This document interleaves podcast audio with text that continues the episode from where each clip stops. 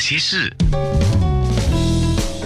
那些我们一起笑的夜，流的泪。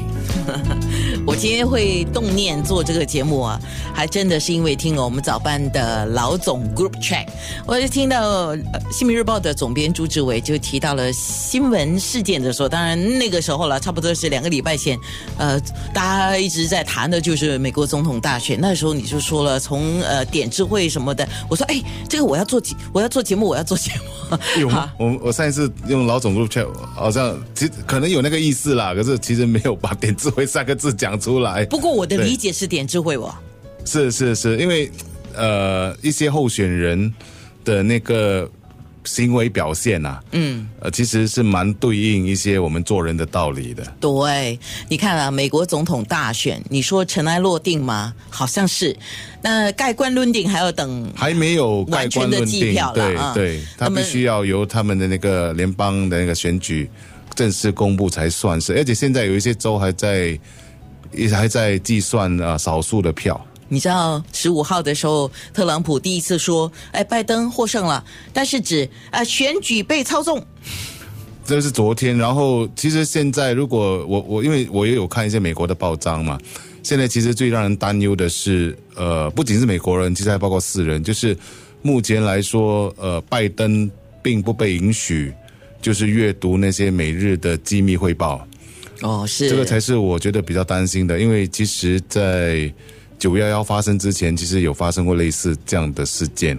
然后，呃，一个后选后后任的总统是必须要了解一下每天的那些汇报简报到底是什么，然后他在接手的时候才比较容易无缝接轨嘛。所以现在这个这个东西其实引起蛮大的，在美国引起蛮大的讨论的。不过今天好像有新的，就是说白宫那边又有官员是直接说。他他他他他说应该要做交界，就是就是不应该是不做交界的情况。你知道，那我们到了今天呢，在看这个美国总统大选，有人当戏看，嗯，有人就觉得，哎，至少我要了解这个关系。虽然我不是政治人物，但是至少关系到我们的国运，或者是说我们可能会影响到我们的生活。你怎么看呢？我我觉得。间接跟直接吧，这个美国总统大选，它其实很像一部很好看的连续剧，因为有一个呃讲话比较直白的候选总统。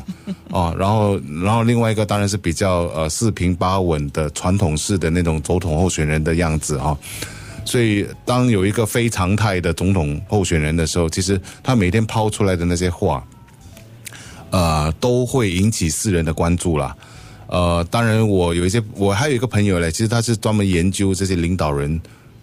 用什么样的方式跟选民或者跟他的人民沟通的。哎呦，有趣！对对，有趣有趣。所以，比如像特朗普这样子的方式，他其实是很直接的。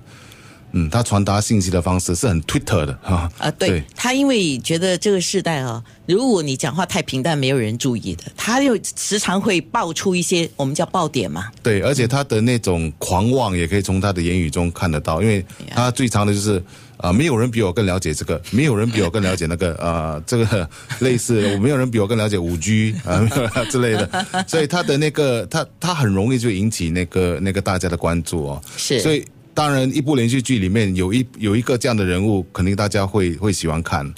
呃，然后另外一点是，他跟我们有没有关系？我觉得其实是有的，因为